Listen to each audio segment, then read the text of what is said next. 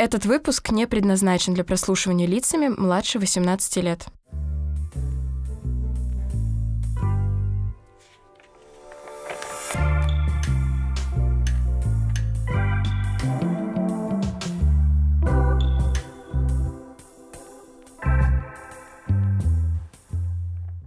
Всем привет! У микрофона Аня Уланская, и вы слушаете литературный подкаст «Завышки» по полкам.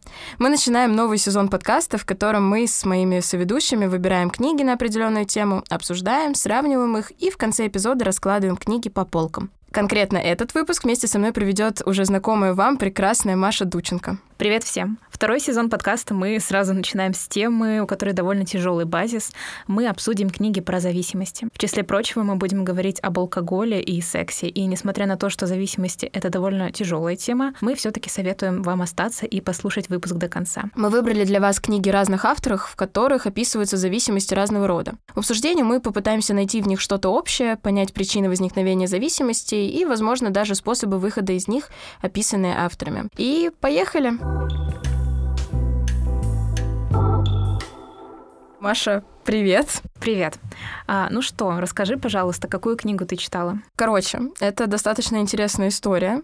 Нам какое-то время назад, э, еще в первом сезоне, написала девушка на почту и сказала, я автор книги и написала книгу про свою зависимость и хотела бы, чтобы вы ее обсудили. В итоге мы эту книгу действительно взяли, чуть-чуть долго ее оставляли вот э, в кулуарах, условно говоря, и сейчас я наконец-то ее прочитала. Эта книга называется «Бутылка», книга для тех, кто любит выпить, Юли Гайнановой, и выпущена она была в 2021 году. Очень интересно, уже жду, что ты мне расскажешь про эту книгу. А моя книга называется «На опорной игле». Собственно, понятно, о чем она. Она о зависимости от порнографии, и написал ее Гарри Уилсон. И, собственно, я сегодня а, расскажу вам неочевидные, страшные факты про порно, которые все так любят. Давай начнем вообще, в принципе, с именно книги, с повествовательной части. Я попробую чуть-чуть кратенько рассказать, что происходит в бутылке Юли. Книга, она написана в таком жанре условно автобиографии, немножечко дневник. И я, если честно, сначала думала, что это будет история только от лица авторки, где она рассказывает о том, как она пыталась избавиться от алкогольной зависимости. Рассказ идет от лица двух лиц.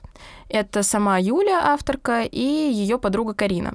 Соответственно, когда ты читаешь, ты читаешь параллельно два дневника, где девушки рассказывают о том, как они вообще справляются, свои мысли, переосмысления, почему они до этого пили, почему они сейчас хотят от этого избавиться. И это достаточно интересно, потому что когда ты читаешь дневник, кажется, что это рассказывается прямо тебе.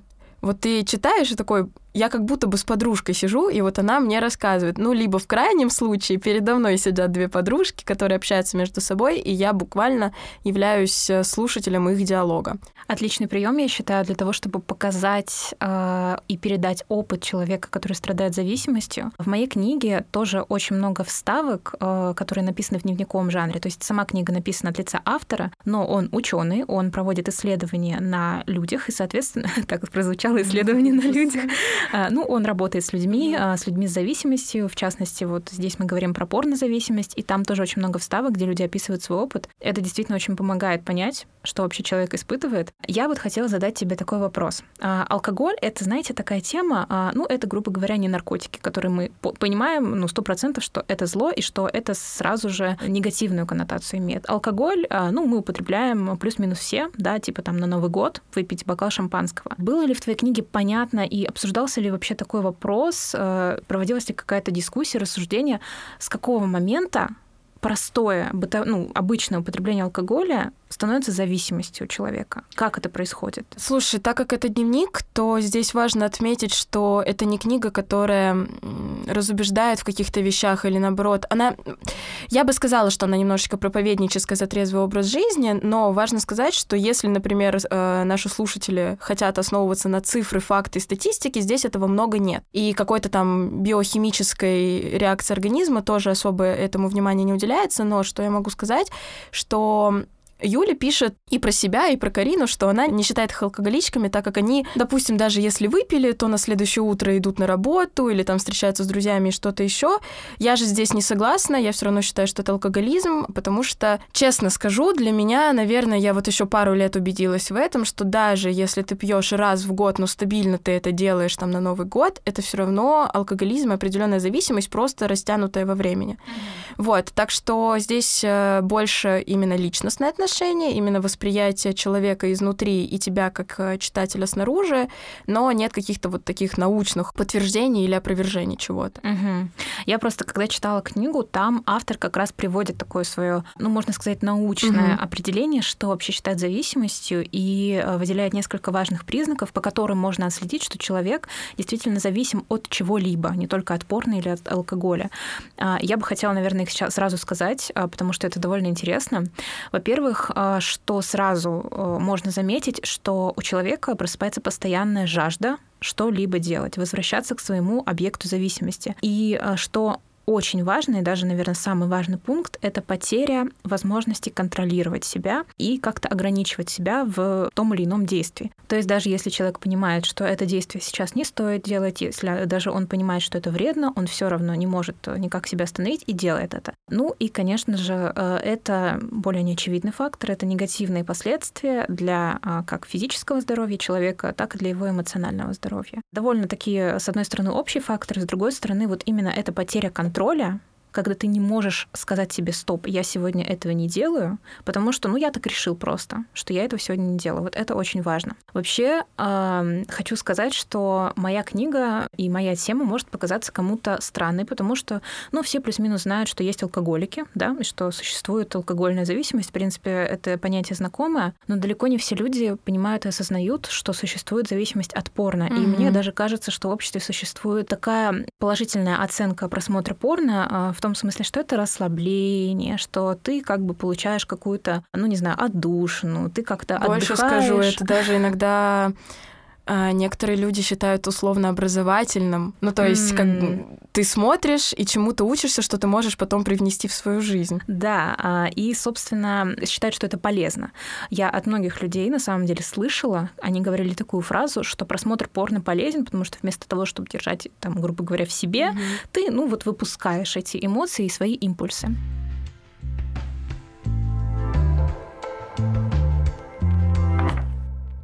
Давайте, чтобы сразу развеять миф о том, что порно смотреть полезно, а немножко погрузимся в историю и конкретно историю эволюции человека. Возможность смотреть порно, какие-либо порнографические картинки, видео, материалы и так далее у людей появилась вообще недавно. То есть для нас, для нашего поколения это привычная история, но еще для наших родителей это в диковинку. Потому что, я думаю, может быть, ты тоже слышала эти истории про то, как предыдущие наше поколение, поколение наших родителей выписывали какие-то, в Советском Союзе выписывали какие-то журналы mm-hmm. National Geographic, а потому что там были фотки голых женщин из Африки, да, mm-hmm. где у них голая грудь, и они на это дрочили, да.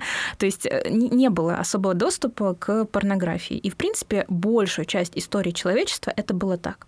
У людей не было доступа легкого к сексу к наблюдению за голым телом. Блин, буквально в СССР да. не было секса. То есть э, не было возможности в открытом доступе каждый день видеть десятки и сотни э, по, по запросу там э, грудь, грудь там, mm-hmm. не знаю, половые органы. Этого просто невозможно было сделать. И надо понимать, что это все не просто так. Стремление к сексу, стремление заниматься сексом а является одним из самых, ну, таких основополагающих и базовых импульсов э, в нашей жизни, в жизни человека. Потому что, а, ну, собственно, оно помогает человеку выжить, размножаться, и нам всем здесь не а, закончить свое существование как а, расы. И именно вот эта недоступность секса, необходимость за него бороться, его находить, она долгое время, большая часть человеческой истории являлась движущей силой, которая как раз-таки сохраняла нас как, э, ну, как, как, я не знаю, как расу и помогала нам размножаться и так далее. И сейчас внезапно, внезапно люди получили возможность это порно смотреть в огромных количествах. И это как раз-таки противоречит тому самому эволюционному механизму, который долгие э, столетия работал. И это как раз-таки а, приводит к тому, что а, потенция у человека, его возможность заниматься реальным сексом и выпускать свои импульсы в контакте с реальным партнером, вот эта возможность человека, она постепенно деградирует и становится все меньше. Есть такое исследование. Кстати, очень такой забавный факт. Я где-то, наверное, в еще школьные годы, вот в старшей школе, то есть это 9, 10, 11 класс, меня очень сильно погрузило в тему порно с точки зрения биологии. Все вот эти вот дофамины, эндорфины, которые человек получает, пока он э, в легком доступе к сексу. И я помню, как мы с другом сидели, и я ему прям вот рассказывала, что ну ты прикинь, то есть человек имеет доступ к порно, но мозг наш не умеет отличить, реальный секс это или нет, и он тебя поощряет дофамином, что ты такой молодец и продолжаешь рот, а потом оказывается, что этого не происходит, но мозг уже выработал дофамин, и поэтому появляется как раз-таки зависимость. Но самое смешное, что мы делали это в какой-то кафешке, Я прям четко помню, как я очень экспрессивно рассказываю своему другу все, что я нарыла на эту тему, и к нам просто пододвигаются парни с соседнего столика. Надеюсь, что тоже просто послушайте.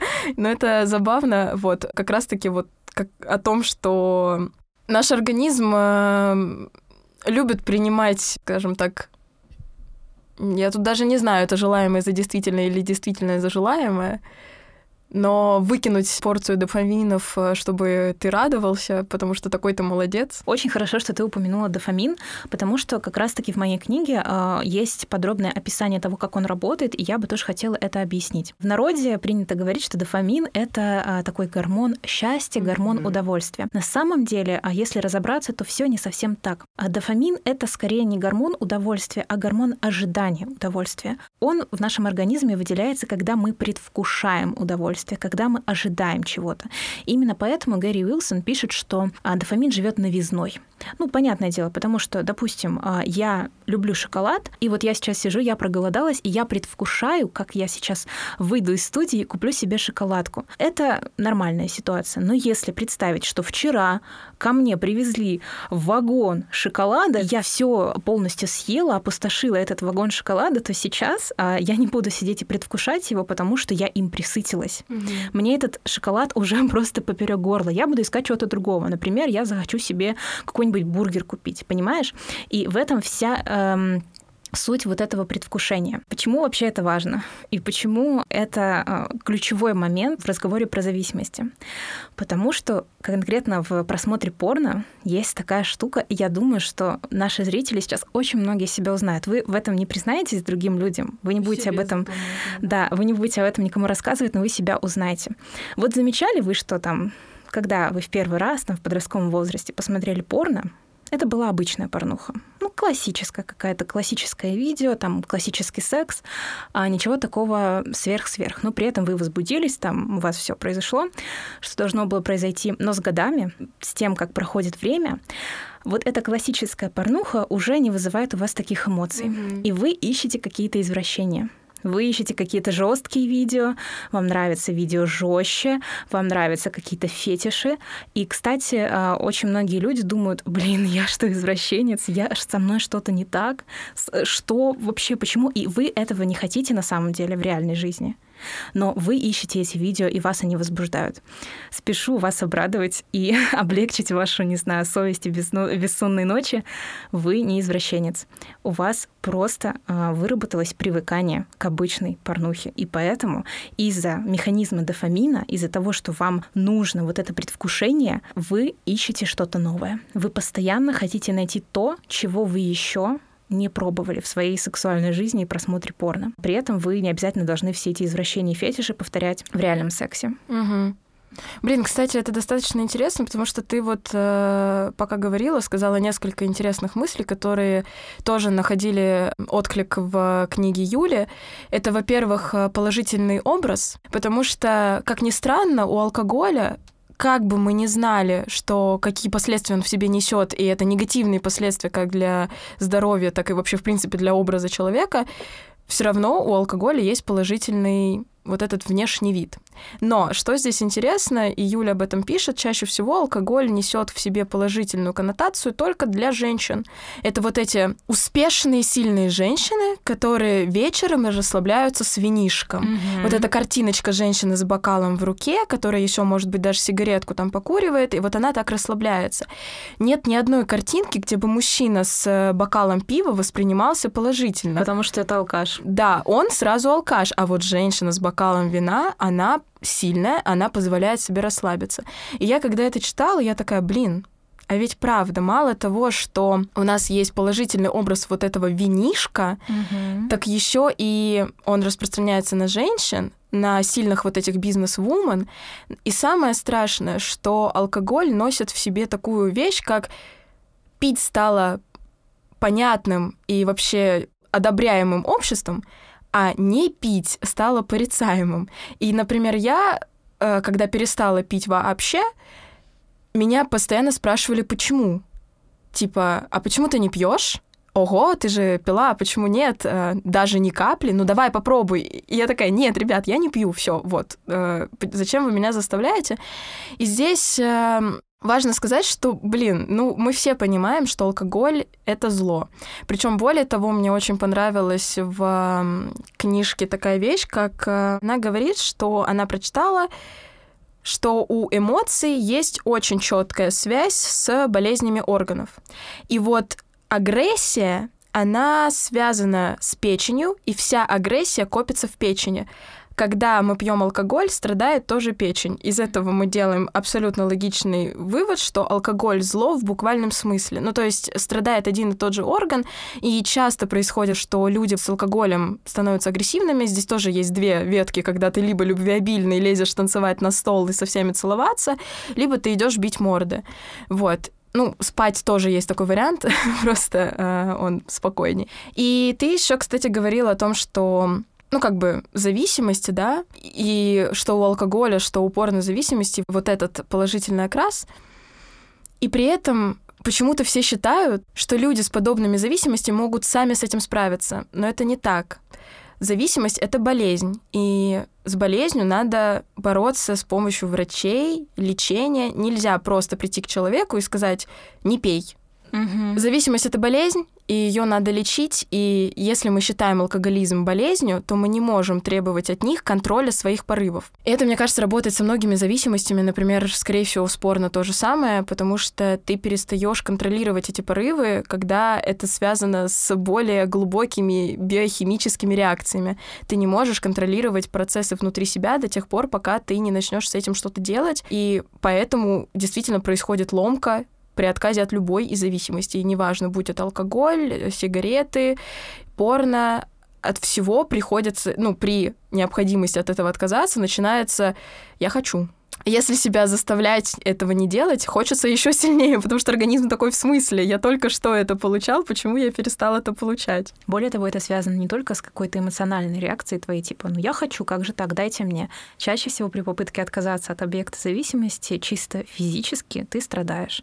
А, ну, все мы слышали про ломки у наркоманов, когда буквально они испытывают дикую боль, да. Про порно могу сказать, что а, вот как раз Гэри Уилсон проводил множественные исследования, и не только на самом деле. То есть, когда исследовалась эта тема, то очень многие респонденты, которые участвовали в исследовании, и вот как раз комментарии которых есть в моей книге, они отмечали, что после того, как они отказались от порно, на протяжении какого-то времени, это может быть месяц, два, три месяца, полгода, то есть на протяжении какого-то длительного промежутка у них ухудшалась сексуальная функция, они вообще не могли возбудиться, не могли заняться нормальным сексом, и им, наоборот, казалось, что вот, блин, я сделала еще хуже, сейчас я вообще никогда не смогу заниматься сексом, и даже порно нет.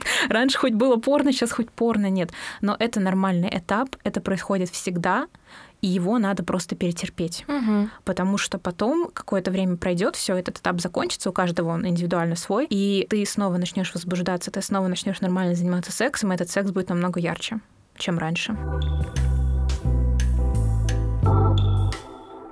Маш, а вот хотела еще поговорить. У меня в силу того, что книжка написана в виде дневника, мне есть что сказать по поводу именно языка книги. Например, тот факт, что девушки пишут от себя, и это достаточно легко читается, хотя в какой-то момент я поймала себя на мысли, что на меня немножечко давит такая манера, э, повествования. Мне кажется, что есть какой-то проповеднический вайб, есть э, вот это условно-пассивно-агрессивное насаженность э, культа трезвости.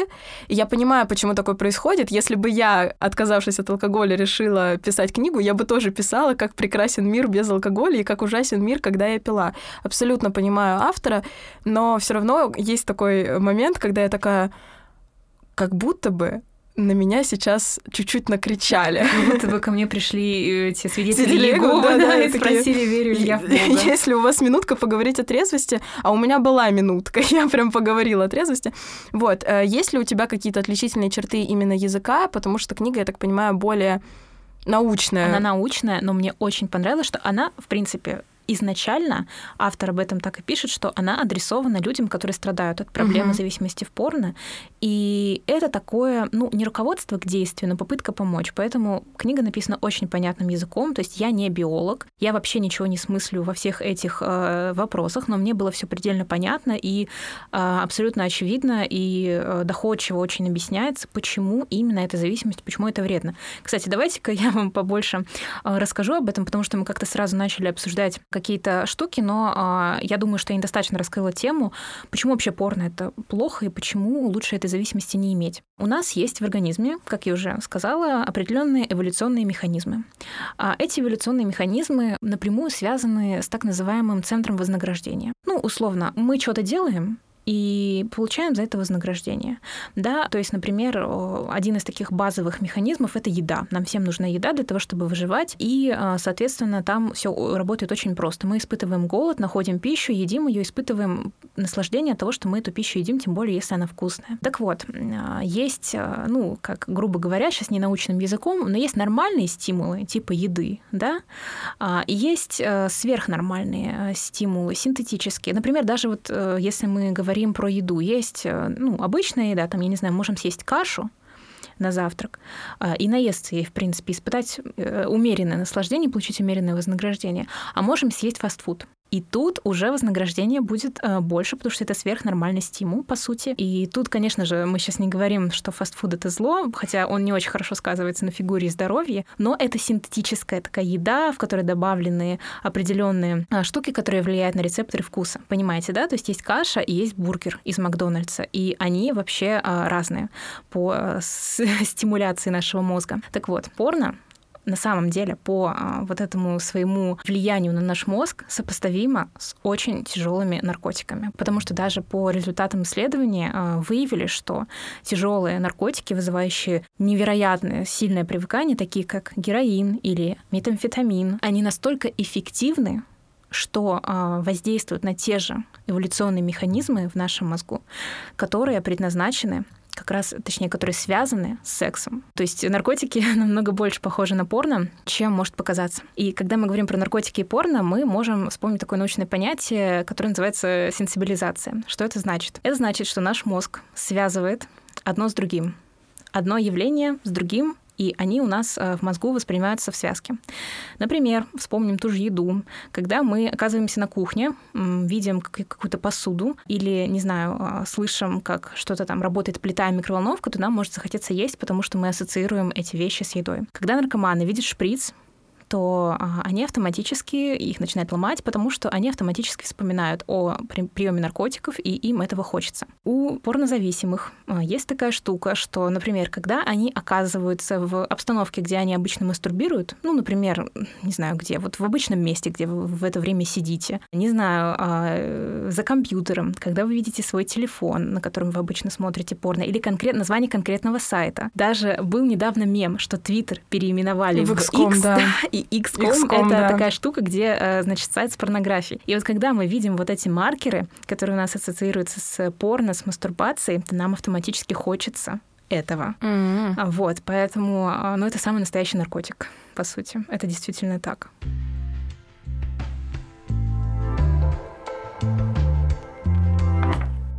Очень интересно сравнивать книги, которые полярно разные с точки зрения именно повествования, потому что у тебя абсолютно научная история. Я же могу сказать, что Юля не пытается найти ни биологического, ни химического, никакого оправдания зависимости, но она пытается залезть вглубь себя и, соответственно, обсудить со своей подругой, как это работает на эмоциональном уровне. Mm, то есть она вообще не говорит про какие-то механизмы мозга, то, как это работает в мозгу? А, честно, э, этому очень мало уделено внимания, mm. и я абсолютно это понимаю. Ну, то есть для нее в книге было важно найти именно собственные причины. Действительно, она ищет ответ на вопрос, почему люди пьют, почему это происходит, но это больше именно эмоциональная привязка. Так, например, она использует такую метафору башни, в которую она закладывает кирпичи. И вот э, ты можешь строить всю свою жизнь, там закладывать опыт и так далее и тому подобное. И в алкогольной зависимости есть тоже определенные стимулы. Например, это страх, страх быть отвергнутым, страх э, быть непонятым. В то же время это свобода, свобода самовыражения. Также она, например, пишет о том, что трезвость для женщины — это одиночество. Ну, то есть это такая достаточно банальная вещь, которая может устояться в голове женщины, вообще, в принципе, общества, что действительно люди с алкоголем проще находят друзей, mm-hmm. они находятся в шумных компаниях, они могут быть вот этой тусовочной частью любого механизма, а когда появляется трезвость, а что ты такой скучный, а что ты не танцуешь, ну, что ты а, ломаешься, а что ты, да. да. А на самом деле ты не скучный, ты, ну, ты просто трезвый. Ты просто трезвый, да. То есть как бы от себя могу правда сказать, что на самом деле ты учишься понимать э, себя, свои хотелки и свой уровень э, радости, счастья и вот этой тусовочности без алкоголя. И в какой-то момент оказывается, что тебе не нужно пить, чтобы быть веселым. Ты можешь и танцевать, и тусить, и там, не знаю, целоваться с первым встречным и без алкоголя. То есть это не определяющая история. Вот, но мне в этом плане очень понравилось, как Юля делает это все через метафоры, как она описывает свое ощущение, и это очень красиво с языковой точки зрения. Я себе даже выписала, это просто моя любимая цитата. Я будто вылезла из стиральной машинки, в которой меня мотало на цикле, доползти до выходных, оторваться, прийти в себя. И я такая, правда, когда ты пьешь, вот ты пьешь, тебе весело, потом тебе, если не, ну, если тебе не повезло, у тебя есть похмелье, тебе плохо, чаще всего, чтобы тебе не было плохо, ты снова пьешь, и так до тех пор, пока у тебя не закончится работа, и ты не сможешь повторить этот цикл, и вот тебя крутят в этой стиральной машинке, и ты все время потрепанный, пережатый, сжатый, облитый, мокрый, вот. Короче, э, мне было очень интересно читать, как Юля и Карина тоже в своих вот э, дневниках, как они приходят к эмоциональной части того, почему вообще люди пьют, почему это происходит, причем даже с самого детства. Я уверена, что у части наших слушателей могут быть детские фотографии, где они сидят с банкой пива или им там за детским столом налили какой-то алкоголь просто попробовать. К сожалению, да, такая практика распространена. Ой, да ладно, что будет, лучше он попробует здесь, чем за гаражами. Вот вся вот эта классическая да, ну история. за гаражами тоже многие пробуют. Да, чаще всего это вообще совмещается. На самом деле, помимо биохимических каких-то историй, действительно очень много есть эмоционального. Это и страх, как я уже говорила, и чувство свободы. В то же время это усталость, э, потому что алкоголь кому-то дает энергию, кому-то просто позволяет расслабиться, отпустить мысли и заглушить вот этот бесконечный поток э, всего, что роится в голове. И но справедливости ради, это стимулы, которые действительно могут тебя толкнуть на зависимость, потому что, очевидно, есть сложный способ пойти к психологу, пытаться разобраться, поговорить с друзьями, и все это в трезвости, и супер простой способ, когда ты выпиваешь какой-то алкоголь, тебя отключает, и вот тебе спокойно. Вот, поэтому очень интересно на это смотреть и со стороны вот такого психоэмоционального понимания, и со стороны биологического. Да, мне нравится, как у нас с тобой, получается, совместились эти аспекты. Это как, знаешь, э, есть много методов пропаганды, да, а пропаганда может быть и чего-то хорошего, например, трезвого образа жизни без зависимости. И вот есть э, внушение, есть убеждение. Убеждение — это когда, значит, ты научные, логические какие-то доводы приводишь, а внушение — это когда ты на эмоции давишь. И вот ты у нас сегодня занимаешься внушением, сегодня, да. а я сегодня занимаюсь убеждением. Ты э, сказала очень хорошее слово а, стимул. И вот действительно, я хочу продолжить эту мысль, что есть прекрасные, на первый взгляд, стимулы, которые толкают нас употреблять алкоголь и другие вещи употреблять которые вызывают зависимость, но это стимулы сверхнормальные. Это тоже научное понятие, которое упоминается в моей книге, которое очень подробно там раскрывается. Сверхнормальные стимулы, синтетические стимулы, а, неестественные, это то, от чего страдают на самом деле не только люди. Были проведены исследования на жуках, и на птицах, и на других животных, которые очень часто, если им показывали обычный стимул и сверхнормальный, предпочитали сверхнормальный. Mm-hmm. Например, птицы, им показывали яйцо, не настоящее яйцо, а там, я не помню, из чего оно из пластика было сделано, оно было яркое, его как-то ярко раскрасили, ну, как мы какие-то пасхальные яйца mm-hmm. рисуем, какое-то дали ей яркое э, раскрашенное яйцо пластмассовое, и она пыталась высидеть его вместо того, чтобы сесть, высиживать свои яйца обычные, которые были не яркими а, и не красочными. Есть даже такой пример, что жуки, они игнорировали самок своих обычных, а пытались спариться с, с горлышком э, бутылки из-под пива, такое коричневое, знаешь, mm-hmm. вот. То есть, понимаешь, у них рядом реальная самка, с которой можно спариться, но они предпочитают бутылку. Это такие очень яркие примеры, и нам смешно, что, ну, блин, как можно пытаться спариться с бутылкой, но точно так же, на самом деле, работаем мы и наш мозг, когда дело касается порно, потому что порно — это сверхнормальные стимулы. Mm-hmm. Мы все прекрасно знаем, что порно-актеры, то, как они выглядят, и то, как, в принципе, выглядит порно на экране, это не то, как выглядит реальный секс. Потому что они проводят очень много манипуляций со своим внешним видом. Это и пластические операции, какое-то отбеливание половых да, органов, ужасы, да. прочие невероятные Я, штуки. Знаешь, угу. в какой-то момент узнала о том, что порно-актерам вводятся специальные препараты, ну, не препараты, а вот специальная масса, чтобы семя выглядело обильнее. Да. И я такая, боже, но это же прям ужас. Да, у них у всех, если мы говорим про опорно актеров, во-первых, их очень отбирают э, тщательно, потому что это не среднестатистический мужчина со среднестатистическим размером, а огромные угу. э, члены, да. Им у них там они все обколоты, то есть они вводят препараты и для того, чтобы сперма выглядела более привлекательно для зрителя, и для того, чтобы член стоял дольше. Вы извините, да, мы можем так э, plain, э, plainly говорить. Короче, и а, когда мы смотрим на эти сверхнормальные стимулы, то, а, естественно, нас они как-то э, производят на нас какие-то эмоции, мы возбуждаемся, и, в принципе, нам это нравится.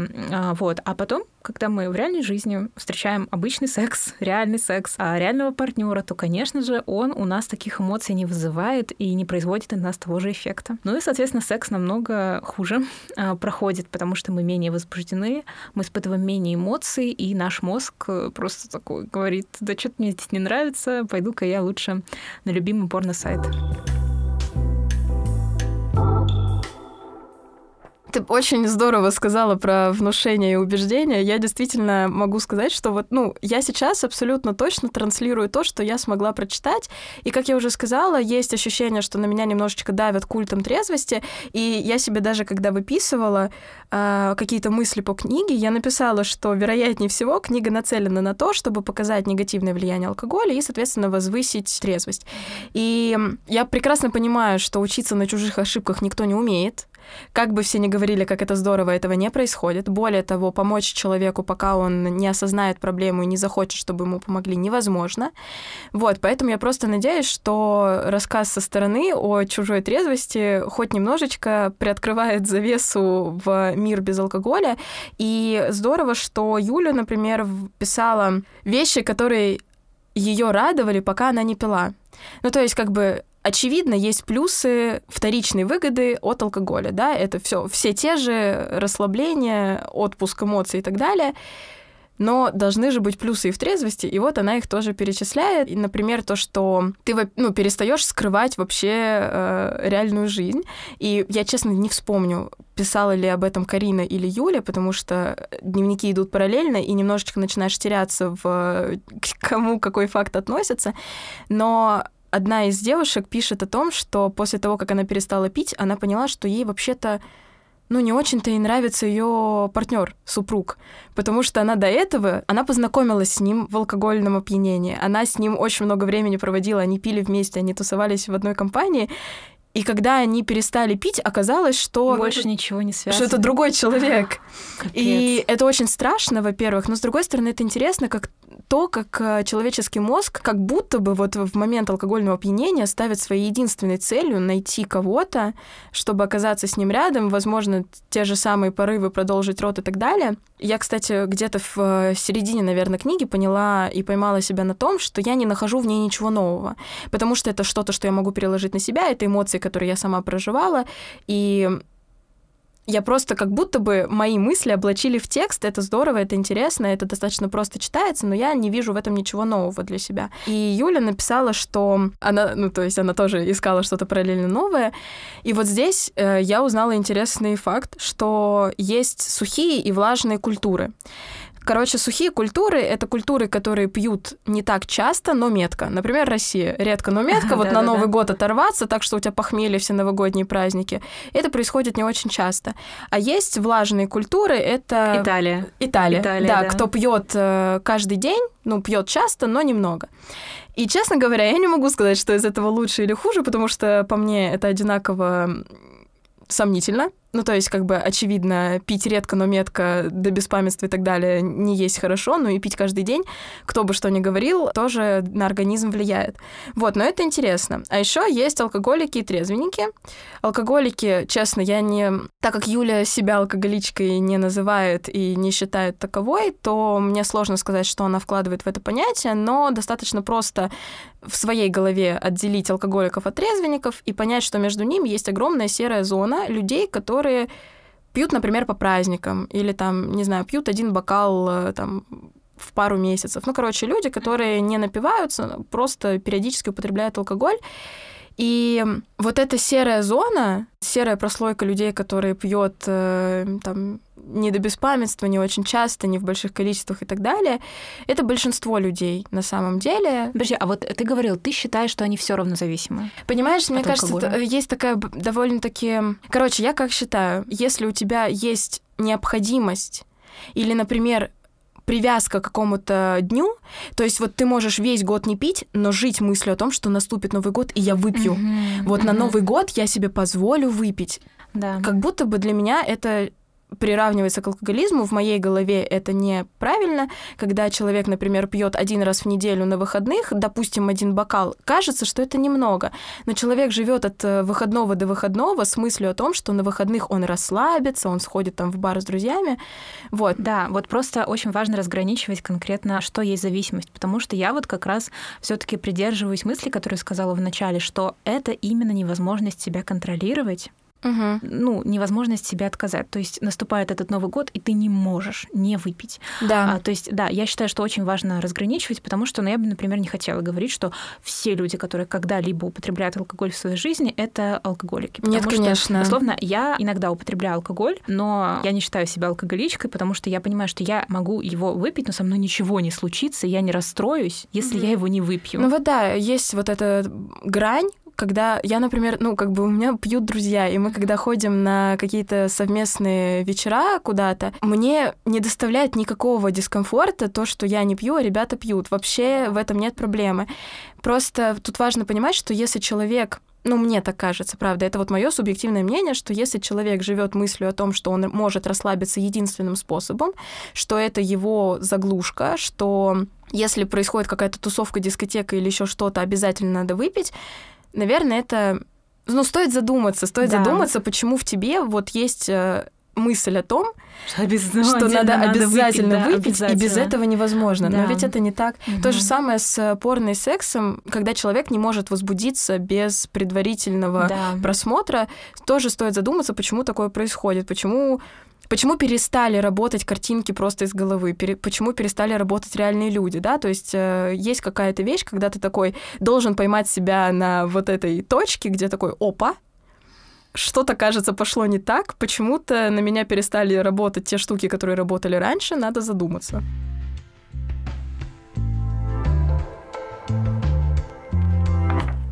Вот по советам, что вообще советуют авторы и что мы лично можем сказать? Мне кажется, что здесь все таки немножко разная история с алкоголем и э, порно, потому что, мне кажется, если бы мы брали какой-то спектр, типа э, сильные наркотики и слабые наркотики, ну, наркотики в широком понимании, да, все, что... Все, что вызывает э, зависимость, да. Да, все, что вызывает зависимость, то скорее э, порно это ближе к тяжелым наркотикам, угу.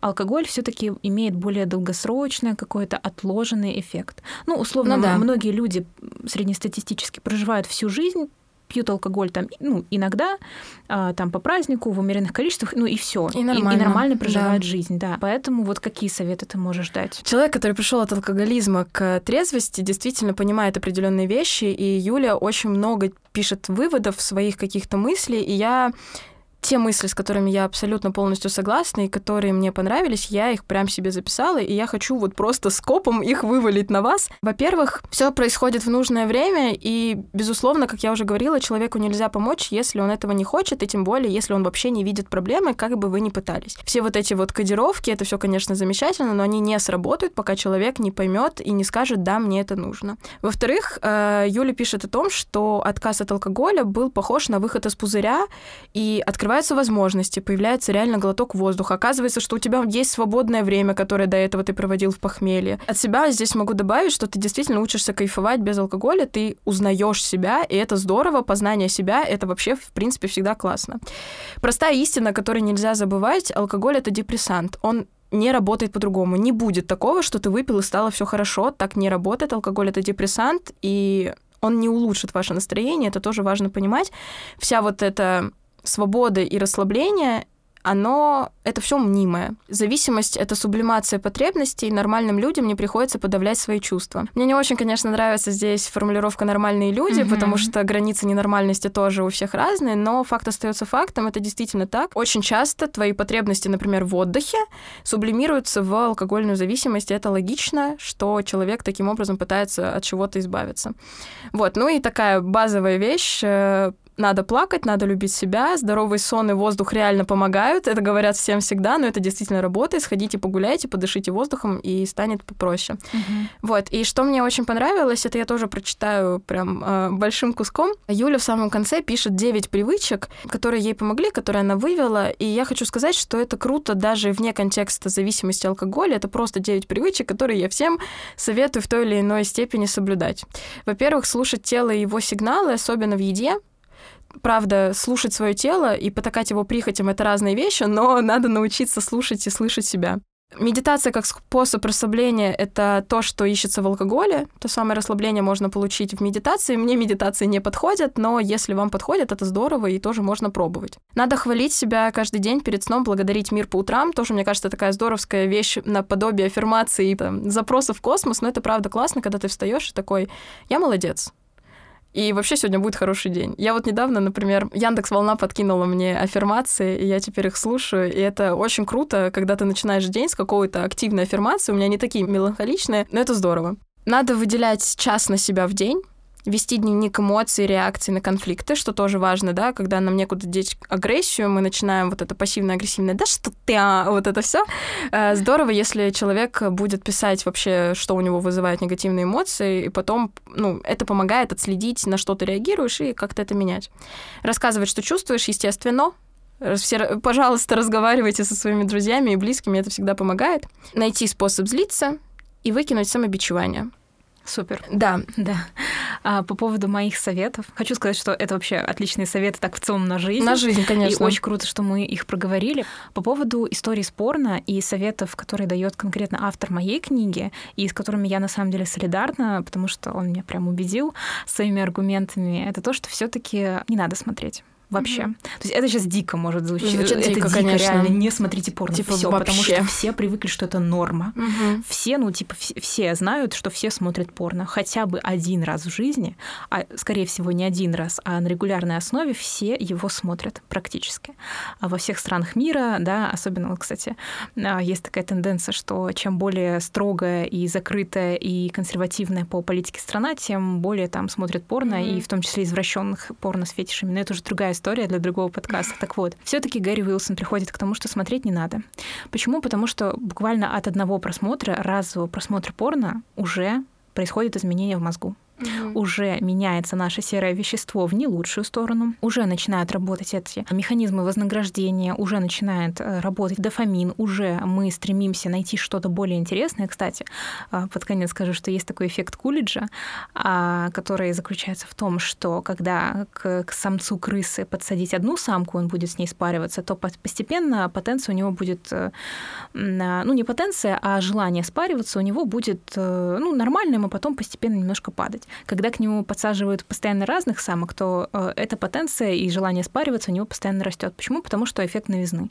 Вот когда вы смотрите порно, э, это постоянная новизна, неискончаемая. Никогда в мире не закончится порно, и никогда не будет такого, что вы посмотрите все видео, которые существуют, потому что постоянно э, создаются новые. Mm-hmm. Это влияет на то, что в реаль- реальный секс вас перестает абсолютно интересовать, а даже если он вас интересует, у вас он не получается, вам он не доставляет э, того удовольствия, которое вы бы хотели, чтобы доставлял, и он никогда, реальный секс, не сможет конкурировать с порно, потому что невозможно конкурировать с этой машиной, с этой индустрией постоянной новизны, которая будет всегда. Поэтому, как бы это ни дико звучало, как бы это ни было тяжело, и это будет тяжело поначалу, но по-хорошему Надо отказываться. порно стоит выключить, да, для того, чтобы э, секс э, был нормальным, приятным, для того, чтобы он вам доставлял удовольствие, которое вы хотите, чтобы он доставлял вам, для того, чтобы вас возбуждали реальные партнеры, потому что у нормально, тоже нормально, mm-hmm. сейчас не очень хорошо звучит, но у здорового человека на самом деле не должно быть проблемы с возбуждением а, без э, внешних каких-то стимуляторов. Да, да причем это, кстати, касается не только самих роликов порнографических, но и заменителей. Что мы подразумеваем под заменителями? Тот самый National Geographic, угу. где африканская женщина с голой грудью, да, рассказы, картинки, текст, в общем, все, да, да, вот эти текстовые эротические, потому что сейчас вообще есть тренд на эротические книги, которые резко перестали фанфиками быть и стали настоящей книгой, которую продают в книжных. Не, ну ладно, ладно, справедливости ради, эротические книги были всегда вот эти любовные романы с э, обложками, которые на полке стоят и запрещают трогать. Ну ладно, ладно. Это да, это было всегда. Ну, короче, ребят, отказываемся от порно и их заменителей. Понятное дело, что, скорее всего, это будет постепенный процесс, но поверьте, это себя окупит и оправдает просто в миллион раз, потому что, ну, вы просто увидите это в своей сексуальной жизни. Вот и ты перешла на сторону внушения. Да, простите, простите. Ну, нет, я вам привела до этого кучу ну, правда, фактов фактов из нейробиологии, поэтому...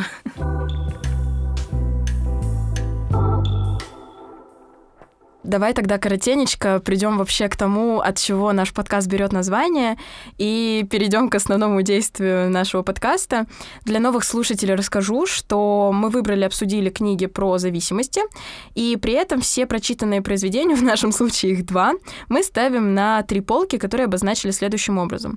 На первую полку мы ставим книги, которые мы прочитали, нам понравилось, мы готовы о них рассказывать и советовать, и вообще мы бы хотели, чтобы эту книгу прочитали как можно больше людей, и просто вот поделились э, с миром. На вторую полку мы помещаем книги, которые в целом неплохи, но, возможно, мы бы не стали рекомендовать их э, к чтению в первую очередь. Собственно, для этого есть наш подкаст, вы можете послушать и сформировать свое мнение.